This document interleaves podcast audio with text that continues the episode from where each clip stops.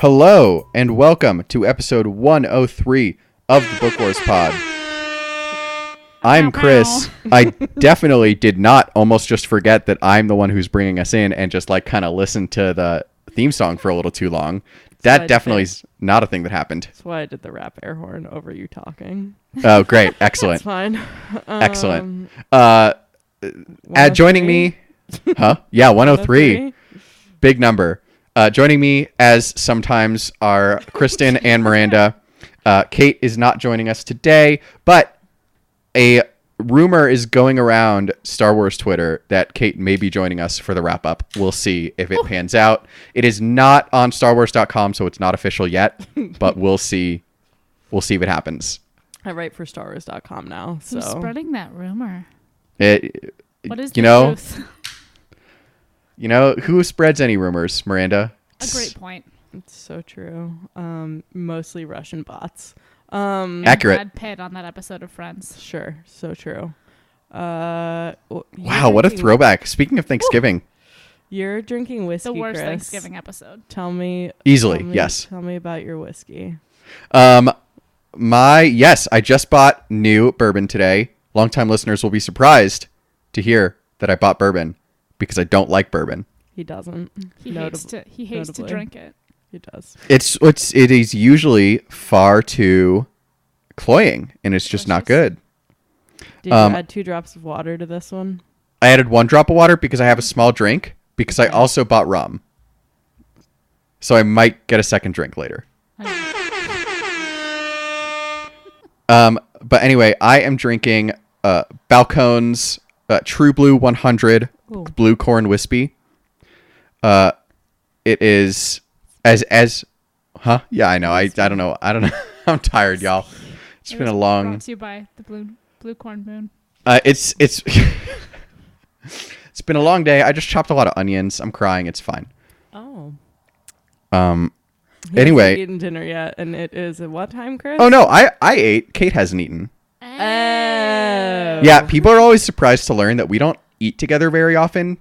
I mean, we'll eat together. Today we're just like not physically eating together because her schedule was weird, but we rarely eat the same thing on a given night because she has different dietary restrictions than I do. Yes. And namely, I don't like to not eat cheese. Mm-hmm. True. And she is lactose intolerant. She is cheese toast intolerant indeed.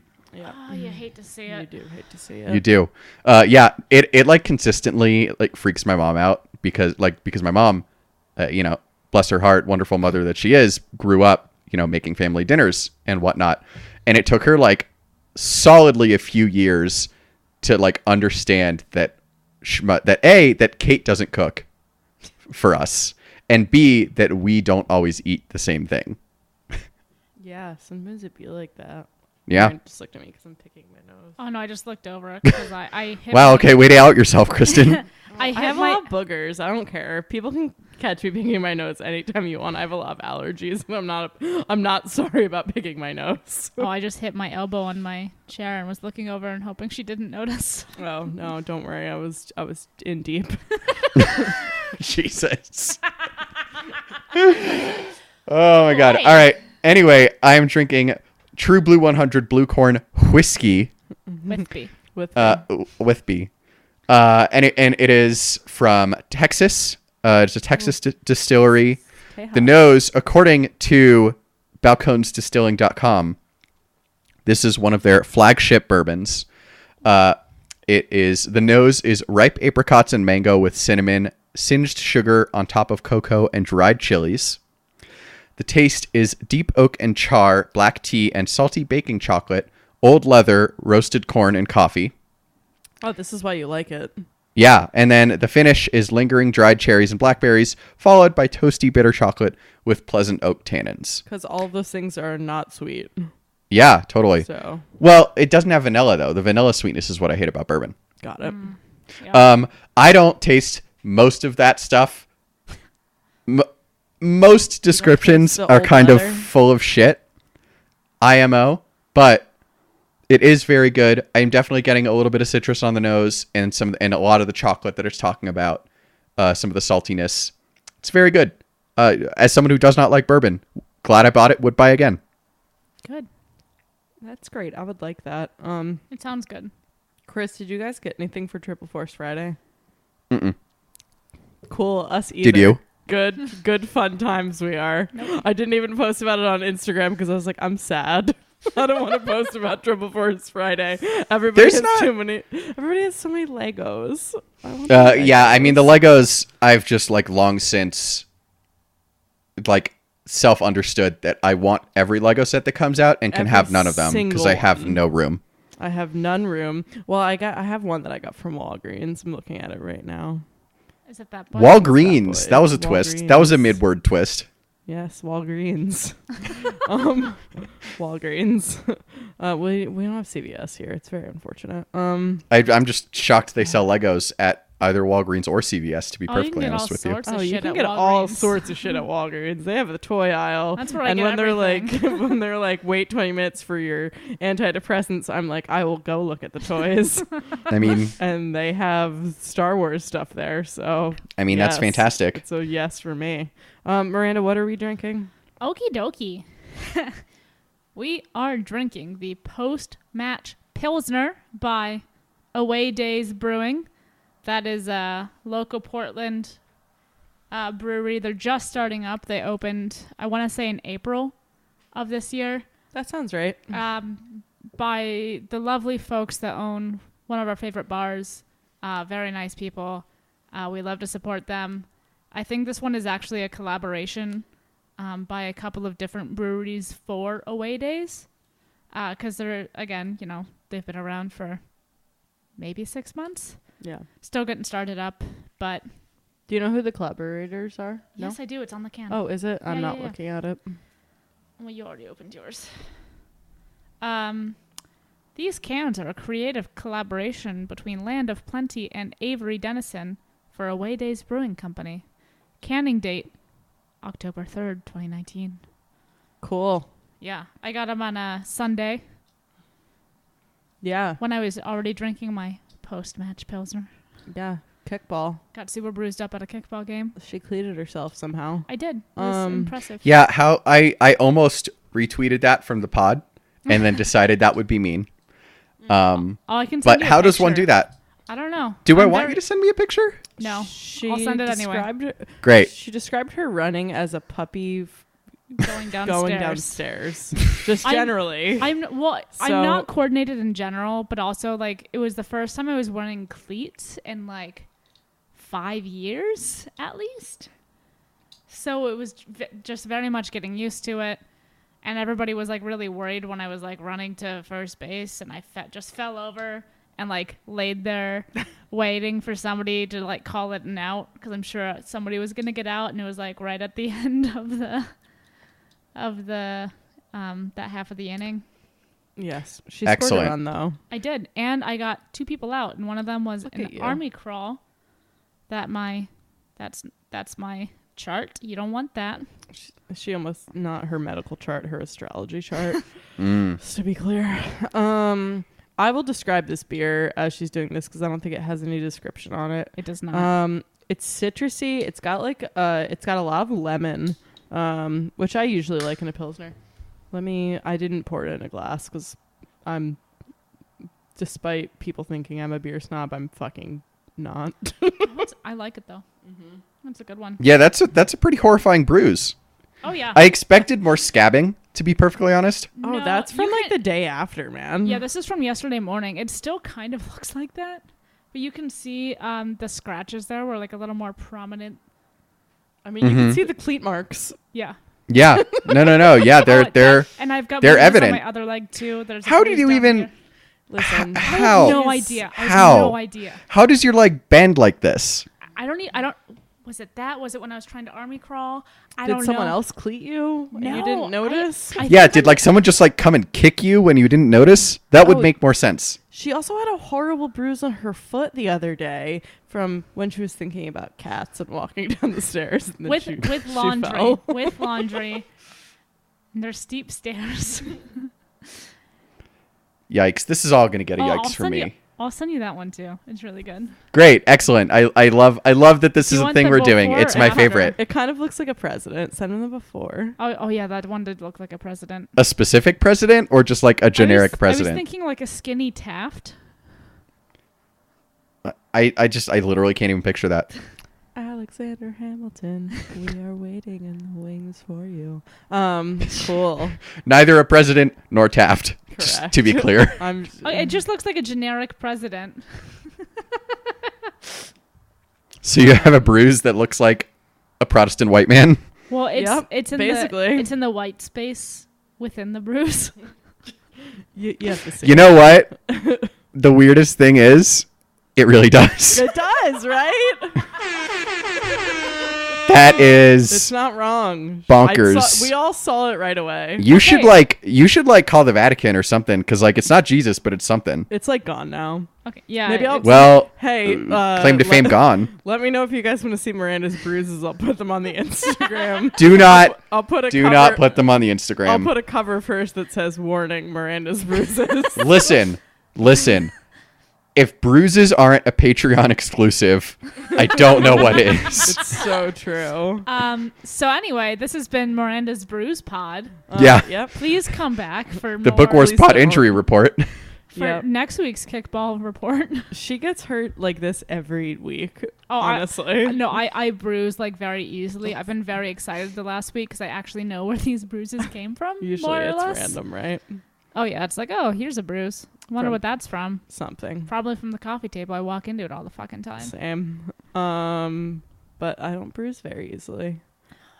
Should we talk about this book? We read the end of it. This was the climax, as they say. As they say. Famously, the climax. Lords of the Sith by Paul S. Kemp.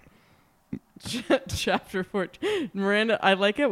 So I have my pretty ancient iPad out, and that's what I type our choices for titles and timestamps to edit that I don't end up editing out. And I like it because Miranda will just reach over on the iPad that's on my lap and type things while I'm talking. And I'm like, okay, cool. But it was famously the climax. That's a good episode title. Famously it the is. Climax. That would be 2 weeks in a row if we end up going with that we had famously in the title. I know. Well, I keep saying it is why. It's part of my lexicon right now. I was going to say, is that one of your verbal tics right now? Yes, it absolutely is. Famously, it's one of my verbal tics. Exactly. Famously, the climax is very funny, though. I think Chris said it, but I was air horning over him because I'm rude. Lords of the Sith by Paul S. Kemp, Chapter 14 to the end. Indeed. There was a lot of stuff that happened. Yeah, particularly about Lords of the Sith. Wait, about spiders. Where do I add this on the outline? The spiders? Spiders! Yeah, weird armor spiders. Armor tentacle spiders. Yeah, what are they called? Lilacs? Lilacs. Yeah, I'm that sounds like lilac. I don't like it. She's writing, this isn't the Chamber of Secrets. Okay, you know what? I was going to save that. And then... Wow, way to ruin it. Okay, sorry. You ruined the fucking joke. Well, you're typing and people can hear you and then it's just dead air. Well, you could continue to talk over like you just were instead of watching me type. I can't. Instead of fucking sandbagging her like this.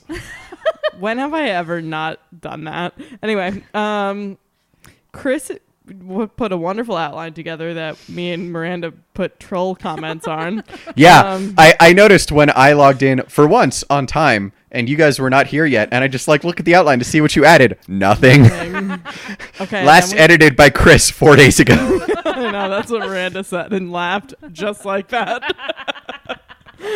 And I said, it's not fair, he's read this before. That's true, I have. But Whatever. Also, I did finish this like 3 hours ago. I was going to say, me and Miranda have both famously finished minutes before. I know, Miranda, minutes before we recorded. Miranda, so. I appreciated you texting a picture of one of the chapters that was not particularly close to the end a solid 4 hours ago. It was a very funny comment. She still beat me to the end. And I'm listening to the audiobook and I don't like to listen to it fast forwarded. So like Miranda reads like 3 times faster than the audiobook. So that's true. That'll happen. She gets home and starts where like I started midday today, like listening to the audiobook, and finishes before I do. And I'm like, God. Nice. I'm like, I say to myself, I'm such a slow reader. And then I'm like, I'm not reading this. I'm listening to the audiobook. This has nothing to do with me. Listen, the Star Wars books are much easier reads than the other books I like to read for fun. Okay. Also, you're just a very fast reader. She's just looking at me like, what do you want me to do? Anyway. I'm with you, Miranda. I read the Star Wars books quickly as well. I don't. I read everything slowly. I can't read famously. Chris's big first point is Vader's mortality. Morality? Can't read. So close. So close, Kristen. Okay. You could like put a T in parens there because it's both. It's fine. He doesn't die in this book. He doesn't. Spoiler alert. No, but really, like, his morality and his mortality are tied to each other, I think, actually. Yeah. Anyway, I would. Like, I read. Kristen, expand on that point. Well, I read all of these subpoints as Vader's mortality, and I was like, yes, he saved the Twi'lek girl because he realizes that, like, life matters sometimes. And he, like, had a connection with her and blah, blah, blah. Wait, did he... Is that saving the Twi'lek girl when they meet in the forest? Yeah. Yeah, that's the first time before he gets them all killed. Yeah. I mean, he still kills her. Oh yeah, no, she's chunks by now. There's no question. Oh yeah. Well, in your first point you wrote we're pre-alliances in the timeline and he clearly doesn't think of my old life as the Jedi. What does this say? A separate person. I know, but it didn't make sense with the beginning of that, but that's fine. Well, it's because it's a note that I was going to talk about. I'm sorry. You told me to expand on my thing, but I was just going to tell you. I didn't expect you to read my notes. She's going to expand on her thing by reading all of the points. Well, I was just going to say, here are the 3 points, and this is how I think they relate to Vader's mortality. Amazing. Can I relate things to his mortality? Sure. Please do. Please do. So, obviously, the big one, 1983, Return of the Jedi comes out. We've all been. We're going way back. Thanks, Miranda. None of us were born. Keep going. At the end of his life, when he's mortal again and dying, he's like, maybe we should be good after all. Which, you know, fuck that shit. But really, like, in the prequels, he's like vaguely moral. He still does like a lot of morally gray shit. Like, are you talking about Anakin now? Yeah. Okay. But I feel like that's that. There's a definite like. I would say when he loses all of his limbs and, and like, gets his armor, that's when he's Vader. No. Yeah, and like a part of him dies along with any semblance of morality when he loses his mortality. Yeah, I think so too. I think that's a very good point, and I'm glad that Kristen can't read and misread the outline note. Because that wasn't really how I was thinking about it, but I think it's absolutely right. Because and it does tie into like my point was, since this is 8 years into the Empire and Thrawn Alliances, the like kind of A plot takes place. Oh, I want to say like 16 or 17 years into the Empire. It's like 2 years before A New Hope. So yeah, 17 years. Chris, I just need to pause and thank you for your dedication to like. Making sure that you know what's happening. Yeah, that. Well, and just like having a very clear timeline in your head that you can then share with us because like, damn, it's so helpful. I thought this was earlier. No. It kind of reads like it's earlier, but the like little intro late, crawl right? at the start says 8 years. First time I read it, I thought it was earlier too. I thought it was like 4 or 5 years. Oh, it's 8 years after the Empire starts? Yes. Okay, so it's not 2 years before the... No, Thrawn Alliances is 2 years before. I totally missed half of that sentence. Okay, sorry. Classic. Continue. No, that's okay. I can't read, Miranda can't listen.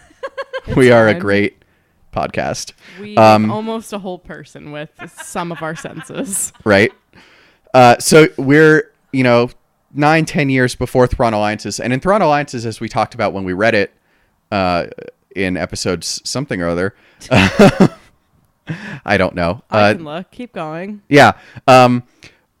He very clearly, obviously Anakin's emo-ness is undefeated and he clearly is deluding himself, but he's very much trying to be the Jedi. Anakin is no longer someone who he recognizes was ever part of him. He's trying to convince himself he was a wholly separate entity, which of course is bullshit. And you can tell that by Vader's actions and his reactions to Thrawn. But that's kind of how he wants to think of it. And in this, he's not there yet. He mentions to Palpatine and in his recollections, my old life, very much I was there. I interacted with Ahsoka and Padme and Obi-Wan and Sixes famously.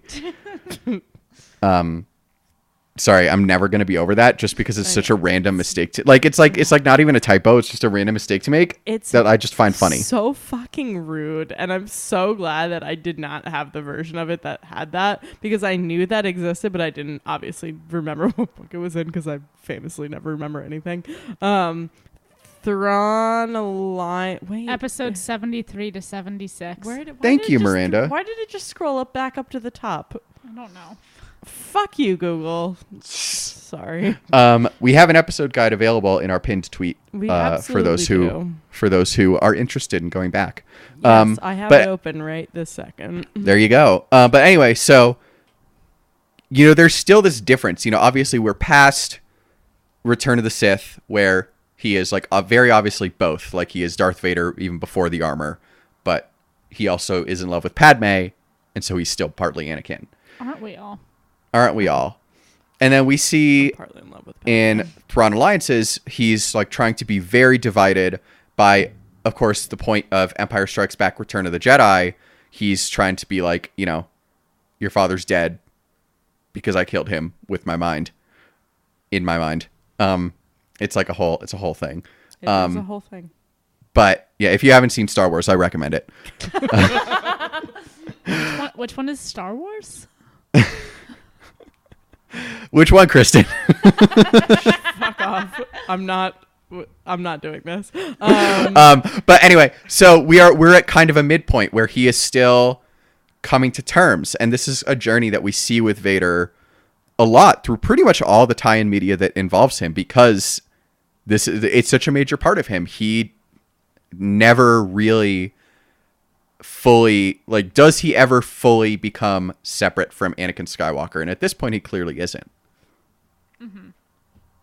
Yeah, this is the most in-depth fucked up shit we've gotten about him in his own mind. Yeah, I would agree with that. I think the Emperor's presence is triggering that. Mm-hmm. Well, I think it's interesting too, we don't really get a lot of what he is thinking about, between, excuse me, I have to burp. Is there a Thrawn Funko Pop? I have to assume there is. Why I know have him? Unclear. Sorry. I don't know. Maybe there isn't, because that feels like something we would have bought you. Well, right, and it feels like it's something that I would have multiples of if it existed.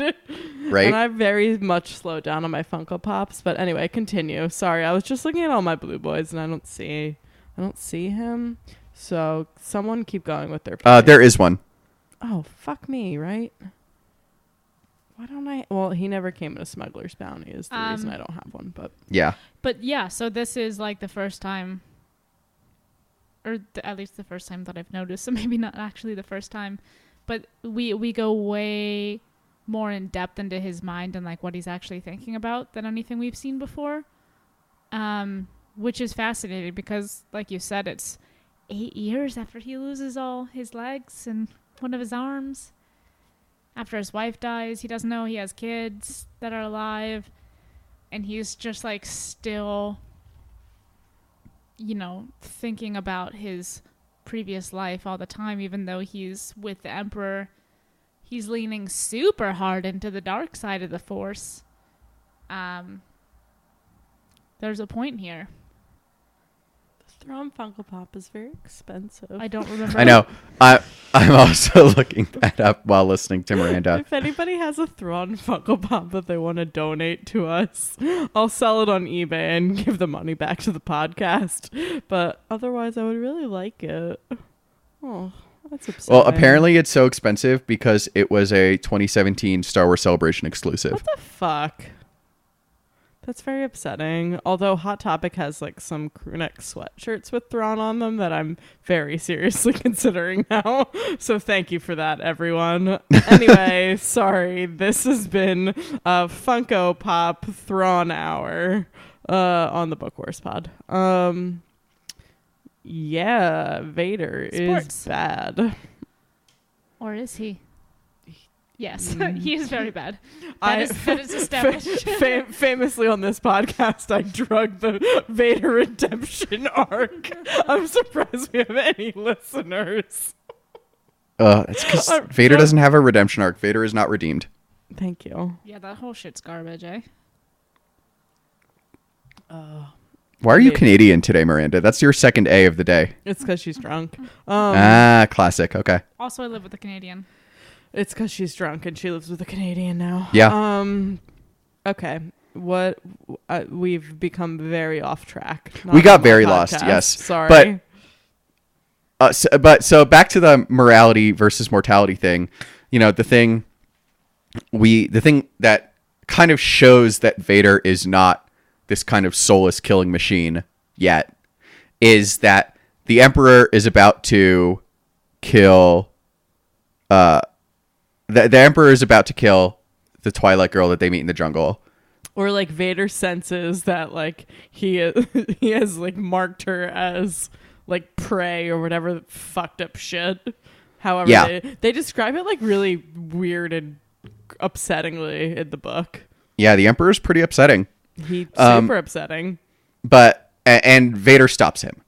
And it kind of becomes this moment where the Emperor's like, excuse the fuck out of me, and like it's a whole thing, but you kind of wonder why Vader does that. And I think it's fair to say, you know, original trilogy era Vader probably wouldn't have cared, and probably would have cared because he didn't get to kill her first. Whereas, you know, now he's having all these memories of Anakin. He's remembering being on Ryloth. He was on Ryloth, right? I think he was on Ryloth. Yeah, in the Clone Wars. Yep. Yeah. He's remembering being on Ryloth and fighting to save the Twi'leks. And there's just this innocent girl in his eyes who there's no reason she needs to die. And so it's really the only time he goes against his master. He like kind of very quickly, you know, kicks it under the rug. Like, oh, I was, you know, she can be useful. That was my intent. He finds a way to like very quickly justify not killing her immediately. Yeah. But then, of course, the unsurprising twist, if you know the characters of Darth Vader and the Emperor, is that he eventually does succumb to the Emperor's will. And once they're all done and they're saved and there's no reason to anymore, the Emperor's like, oh, that whole village, you need to go kill them now. And he does it because the Emperor is his master. Okay. And it's this whole thing, the entire fucking book, this theme of you either have to kill your master or your master will kill you. And that's the rule of two with the Sith, right? Mm-hmm. So it's not just like, I mean, we know that anyway because Star Wars, but it's not like out of nowhere in the book either. It's like, if you don't do this, there are consequences. I feel like that's like a huge theme in this book. Yeah, absolutely. It gives a lot of explanation behind behavior we see in the Sith, and why someone as powerful as Darth Vader would have been so, like, almost obsequious toward the Emperor in Return of the Jedi. Mm-hmm. But yeah, I like the mortality angle of this too, because obviously when he becomes Vader physically, he kind of loses that aspect of mortality, partially because he kind of died, and partially because he's now kind of invincible. Yeah. And also he's like weirdly into his pain now. Oh yeah, it's super weird. The clip of the chapter that I was reading that was not near the end and sent to the group earlier today was about him. I think it was when they were fighting like the queen spider, and he was like, "Oh, it hurts, but not as much as the pain when I put my armor on." It's like, Jesus fucking Christ, my dude. Like, I know you're not happy because you're a Sith Lord, but calm down. Yeah, like, eat a Snickers. Yeah, I mean... He's not him when he's hungry. We've said it before. We'll say it again. Darth Vader is very Harry Potter Book 5. He really is. Just 23 years of Book 5, honestly. Fuck yeah. Well, that was good. Sorry I misread that. But... Good content. Look. Good content. Thing. Miranda, you wrote spiders with spaces between them. Would you like to expand on that? Related to Harry Potter... just something in particular that I noticed this last section of the book. I really thought, and Kristen and I definitely talked about this off pod, so I do apologize. Yeah, I'm bad at talking off pod about things that I'm not supposed to talk about. A pow pow. Why didn't it make the noise? A pow pow pow pow. I pressed the button. Pow. It didn't make the noise. What the fuck? There it goes. I don't know. It got lost on the way to the mixer. She got confused. But like we're kind of going along, and like this is about this huge battle. Like everybody's looking for everybody else. Like Cham and Belker are like trying to stay in contact, but they want different things. Everybody's looking for Vader. The Moff is looking for Belker so she can kill him. Into the microphone, Miranda. I'm burping again, sorry.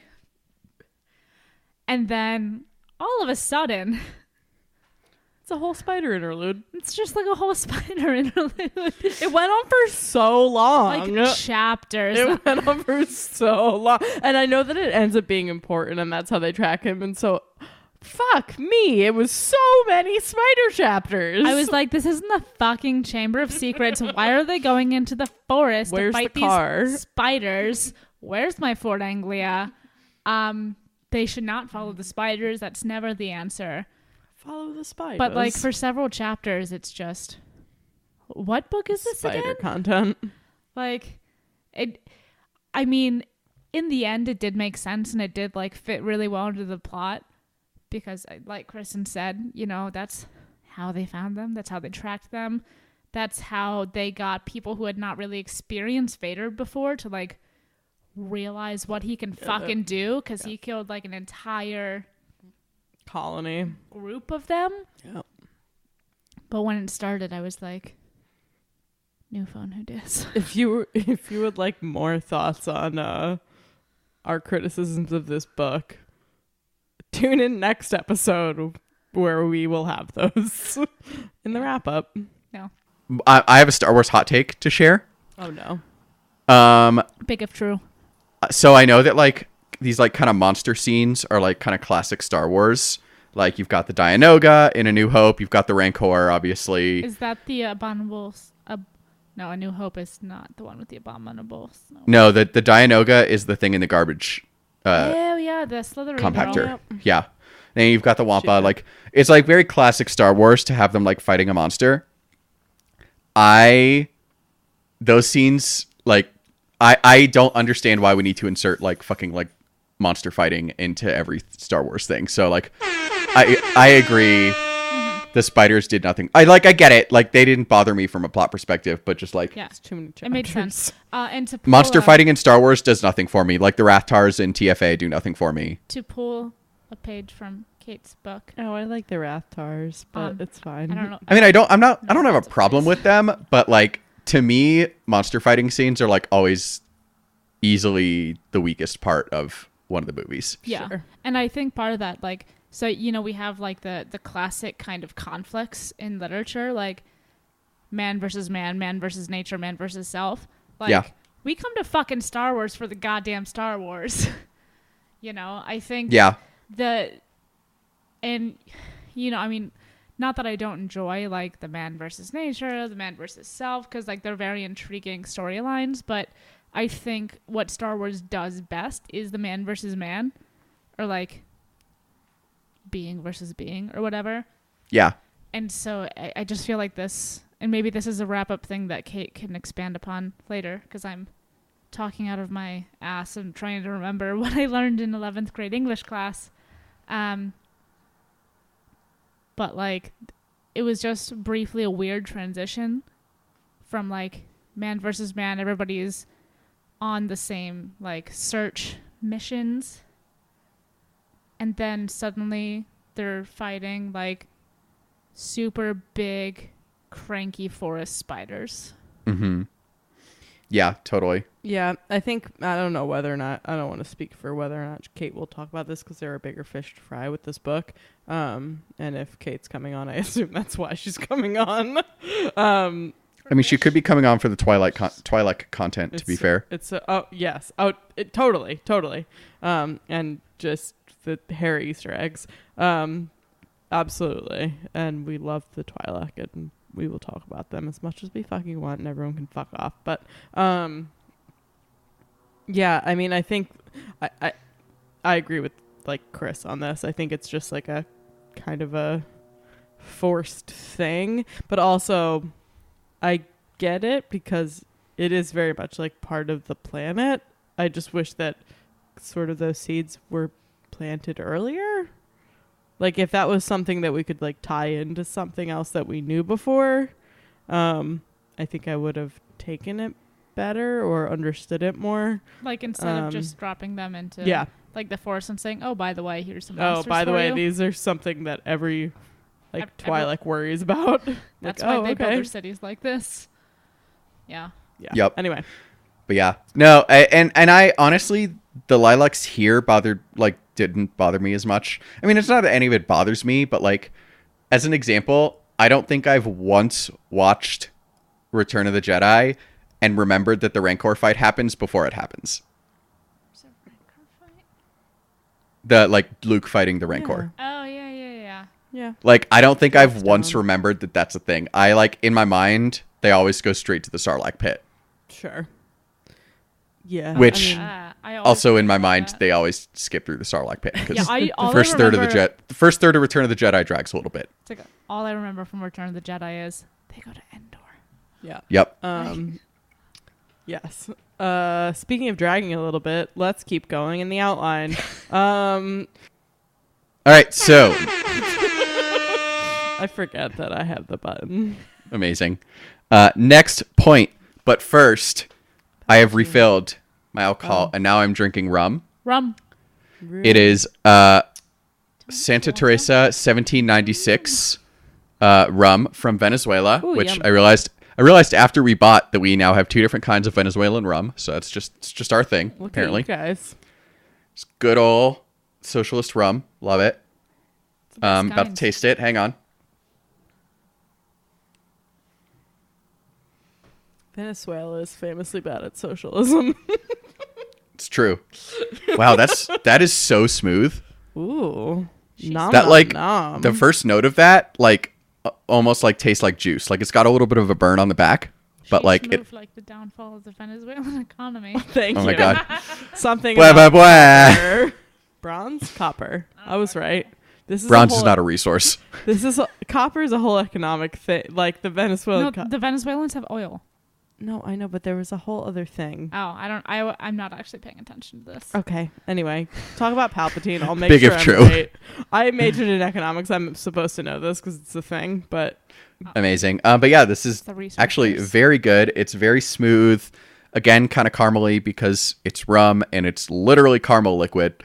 But like, there's like a little bit of banana in there, a little bit of orange, a lot of like kind of like malty chocolatiness to it. It's very good. I know this is off topic, but where did the CIA do their banana thing? What? I might know what you're talking about, but you need Guatemala. To be more specific. Okay. The United Fruit Company. Yes. Yeah. It's a real thing. Anyway, Palpatine. What's his goal? What a great question, Burb. Thank you. What a great question. Yeah. No, you did. You really did. Yeah. So we get obviously Palpatine in this book. That's part of the reason we read it before Rise of Skywalker comes out. We did a lot of rejiggering of the upcoming schedule after that first trailer. But yeah, this is kind of the only major view of him we get in the canon, in the reading canon so far. Obviously, I mean, he's present in the films. I think even in like Revenge of the Sith, it's more about his influence on. Okay, this is a bad point. I'm talking myself out. It's more about his influence on Anakin. That's this entire fucking book. So I'm gonna moonwalk out of that point. That's okay. Please continue. No, sorry, Chris. No, continue your thought. I don't think you're wrong. Oh no, I mean, I just like if. I guess this is. It gives us like a more kind of specific view of like his relation with Anakin / Vader, because before we just kind of see it. He's like, "Be my apprentice," and Anakin knows all the steps to becoming a Sith Lord already. And in this one, we like, I think we see Palpatine through Vader, which makes sense because it's like master and apprentice. It's how the apprentice sees the master, but You know, when we get the insight into Vader's thought processes, he'll think something and then think, no, you know, something, master, something. Mm-hmm. So, that's the point. Yeah, definitely. Thanks for that point. No, I mean, I think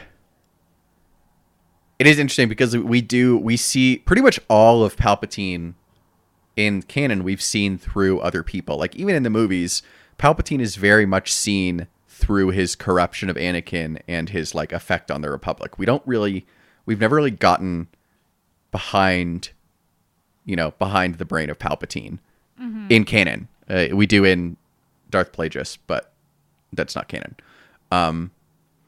You're not canon. That's rude. True. Very true. Sorry. One day. Harsh but fair. I can't find what the fuck I was talking about. It may have been aluminum.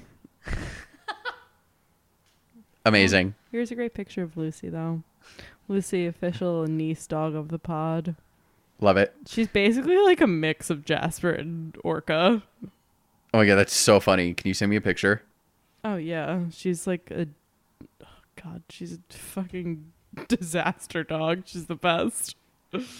Amazing. Sorry, keep going. Anyway, so with Palpatine, like, we have him, we kind of get, he's very unbothered by the whole situation. The whole like assassination attempt that was surprisingly successful ended up blowing up the Perilous, crash landed in a dangerous jungle. He's very unbothered by all of this. Like, you would think he'd be like a little bit perturbed, and he's not. I mean, and so you kind of like wonder why and what his goal is. Yeah, I mean, I think I kind of want to address your comment about like him probably like he should be perturbed. And this goes a little bit into the next point you had on the outline. Like, he's the most powerful force wielder I think we've seen. Yeah, no question. Like, he only dies because he gets thrown down the elevator shaft. He's not even fucking dead, probably. Like, one of the big things in Revenge of the Sith was Anakin, like, starting to see the future. And, like, I mean, maybe a little warped. And we saw that with Qui-Gon in... That book. Oh, that was Master and Apprentice. This is Lords of the Sith. My apologies. But like I just both about master and apprentice, by the way. Correct. Like he has such a good handle on the Force that like you know, I think he can see it. Like that's something we see. I forget what book it was in, but it was like a battle scene, and the Jedi was describing like being able to see their opponent's move like right before it happened so that they could like parry it, and that's how lightsaber battles worked and all of that. So I think like just with his strength in it, like he's not worried, you know? I mean, even if he can't see exactly what it is, I'm sure he can sense it. Like if he's about to die, I'm sure he can feel it. Like Vader and the Emperor fighting together was like horrifying. BTW. Yeah, they're good at that, it would appear. Well, and like they don't seem to get along otherwise. Like they seem to be really at odds, but when they're fighting together, it's like horrifying. I mean, it's very much, you know, it's not dissimilar to when we've seen like a master and their Padawan like vibing really well, or like two Jedi that know each other really well and each other's fighting styles, and like they don't really need to communicate, they just like are doing it. It's not dissimilar to that, but it just like seems so much more menacing because like they're murdering everything forever, I guess. Yeah, yeah, totally. And I don't know, to me the interesting thing about Palpatine is like, A, we're probably about to get a lot more information about him in Rise of Skywalker or associated lit that comes after, famously. Or, you know, various other media, famously. But we do, you know, he claims he knew the whole time that this was all going to happen, and he went through with it to test Vader. Mm-hmm. And, you know, one could take that at face value. I'm not sure I do, but it's also not super relevant because like that, because, well, I guess if that is if he did know, then like, what was the point of the journey? Like, was it to test Vader? Was it just to like get out the house and kill some people? Like it's interesting to think about what his motivations were, because it's very like toying with Vader to go through this entire thing just to test him like this. Yeah. And even thinking otherwise, like even if he didn't know exactly what was going to happen, like he's at the point where it doesn't matter. Like he has very obvious, like not necessarily like control over the outcome, but he has like enough forethought to at least like deal with the outcome in such a way that he feels like he knew what the outcome was going to be regardless of what the actual happenings were.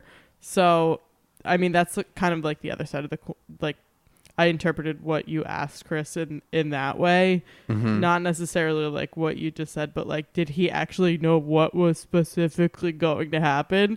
Like, no, but I think he just can read emotions so well, and he can read like situations so well that even if he doesn't know exactly what's going to happen, he kind of knows what the outcome is going to be regardless. And I think there's some specific things in the text that kind of lead us to that conclusion as well. Like when they're in the village and like Vader doesn't kill anybody, he's like, oh, they'll all be gone, you'll see. And yeah. Vader's like, yeah, they're all ghosts, how weird. Although I know it's probably not the actual thing, but Chris, like you said, you know, he's probably just trying to get out of the house. Like we've talked about Palpatine a lot on the pod before, where like he's playing chess and nobody else can find the table.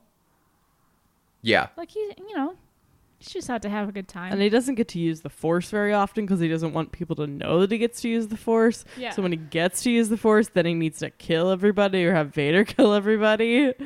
It's a whole thing. It's a release. Yeah, absolutely. California, rest in peace. Oh my God. That's a really bad joke. Thank you for listening to the book. Terrible. Yeah, that was... It's not good. No, that was arguably worse than the Chili Peppers Super Bowl halftime show. When did they play the halftime show? I don't know, but I'm glad I don't remember it vividly. They played the halftime show and they were like lip syncing. You don't remember this? No. When was this? I don't know, like 3-4 years ago? Yeah. Yeah. No. This was not that long ago. Anyway. It's a no for me. Yeah. I watched the Puppy Bowl during the halftime of the Super Bowl. I respect. That's honestly a better use of time. Yeah. Anyway, it'll just be really interesting, I think, to finally get some explanation for Palpatine because, like, presumably, if his spirit or whatever form he takes in The Rise of Skywalker has survived these 30-ish years, I think it's 30 years, presumably he wants something. And, like, we don't... The only explanation we ever get for Palpatine of what he wants is him shouting unlimited power at Mace Windu, like you do in normal conversations. My favorite and like you yell at people. Yeah. Just shout unlimited power. Yeah. So it'll just be interesting to see like what his motivations are. Like, you know, obviously I'm very okay with like sometimes people are just evil. Like I've been thinking about this a lot with the fucking Joker movie that's out. Like why did like we didn't need to give him motivation. Like they say it in the movie. Some people just want to watch the world burn. I'm very okay with that kind of being Palpatine's thing. He just wants power. But like I'm still looking forward to learning a little bit more about him, and I liked the insight into his immediate and ultimate goals that we see in this book. I was going to say, because like, I think I'm also interested, and I think it's because there's so much potential there. Like, everything that he does, you feel like there's motivation behind it, and even if it's just to get ultimate power, I just like want to know what fucked up shit he's up to. Mm-hmm. I mean, yeah, like... No, sorry, go ahead. Like, I'd love to see, like, a book about younger Palpatine. I think we'll probably get it at some point. I mean, who knows? Maybe we won't. Maybe he'll just be mysterious, but I think we'll probably get it. Like, how does he go from, you know... Baby teen. Like... Baby. Naboo nerd daddy to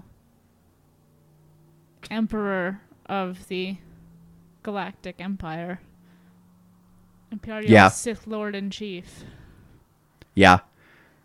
And also, like, what else was he doing for 23 years during the Empire? Because, like, he wasn't going to Ryloth all the time. Like, we get a little bit more of what he's doing in the Tarkin book when we read it, but, like, not much. And, like, you know, we know in Rebels that he's very focused on Ezra and bringing Ezra over to the dark side.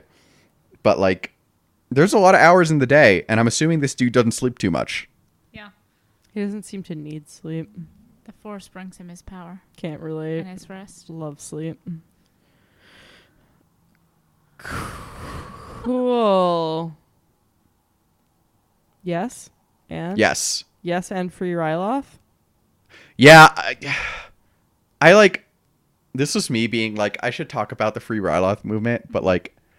There's not a lot... I don't know. Like, to me, there's not a ton to talk about for them because like, obviously like...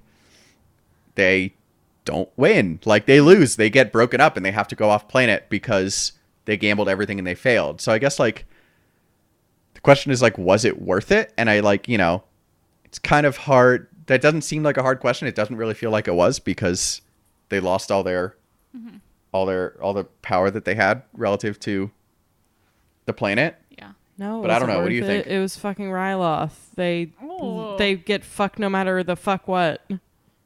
Yeah, I mean, they do. I think it depends on how you look at it, and this could be like a topic for the wrap up. Because I mean, I think there's just a lot of nuance to whether or not it was worth it and how you look at it. That's the other thing. We also are going to talk a lot more about Ryloth on the wrap up. I have like a whole into the microphone. Yeah. You have a whole list. I have a whole like topic for us to discuss. Yeah. Well, and I think like free Ryloth happens to be different than some other rebel movements that we've seen, and that's what makes it I think a little bit more interesting, and I think we'll talk about that more on the wrap. But I mean, just in general, it's like a known Star Wars thing that Ryloth gets fucking fucked all the time, constantly, all the time, and no matter what they do, even if they quote do everything right and do everything that they're supposed to do. And they've been working towards this goal forever. I mean, like, it's not like it was nothing, right? Like not a lot of other rebel groups would have been able to pull off what they pulled off, especially when we like look at, you know, these one-off groups, especially those that we saw in Rebels and Clone Wars and things like that. You know, this was a much larger better orchestrated situation, but it's like they all ended up dead and the Emperor and Vader were still alive, and it's just like, at what fucking cost? Yeah, big plot twist and discussions about this franchise. Star Wars ends in death. Thoughts? Lots of death. Chris? Yep. Yes. No, that's pretty much it. Yeah. Did I kick the microphone again? Sorry, I'm like, did quote Orca quote unplug the microphone again? Did an Orca anthropomorphic pork chop? Orca is here this time. He's sitting very quietly. But yeah, no, I mean, you know, I think we're definitely going to talk about it more next week. I think it's hard to know. I also think that the fact that Isval gets fridged is also very problematic. Not great. And like, Palpatine fucking makes her feel bad. I'm like, she's not even going to tell anybody that you're killing her. I hate that. I'm like, what's the point in making someone feel that bad right before you're going to have your apprentice killed? And this is fucked up. Just to make them be sad when they die. I honestly wish, and we kind of alluded to the fact that there are a few characters like this in our first episode on this book, where we kind of compared, said she was kind of the Saw Gerrera of this book.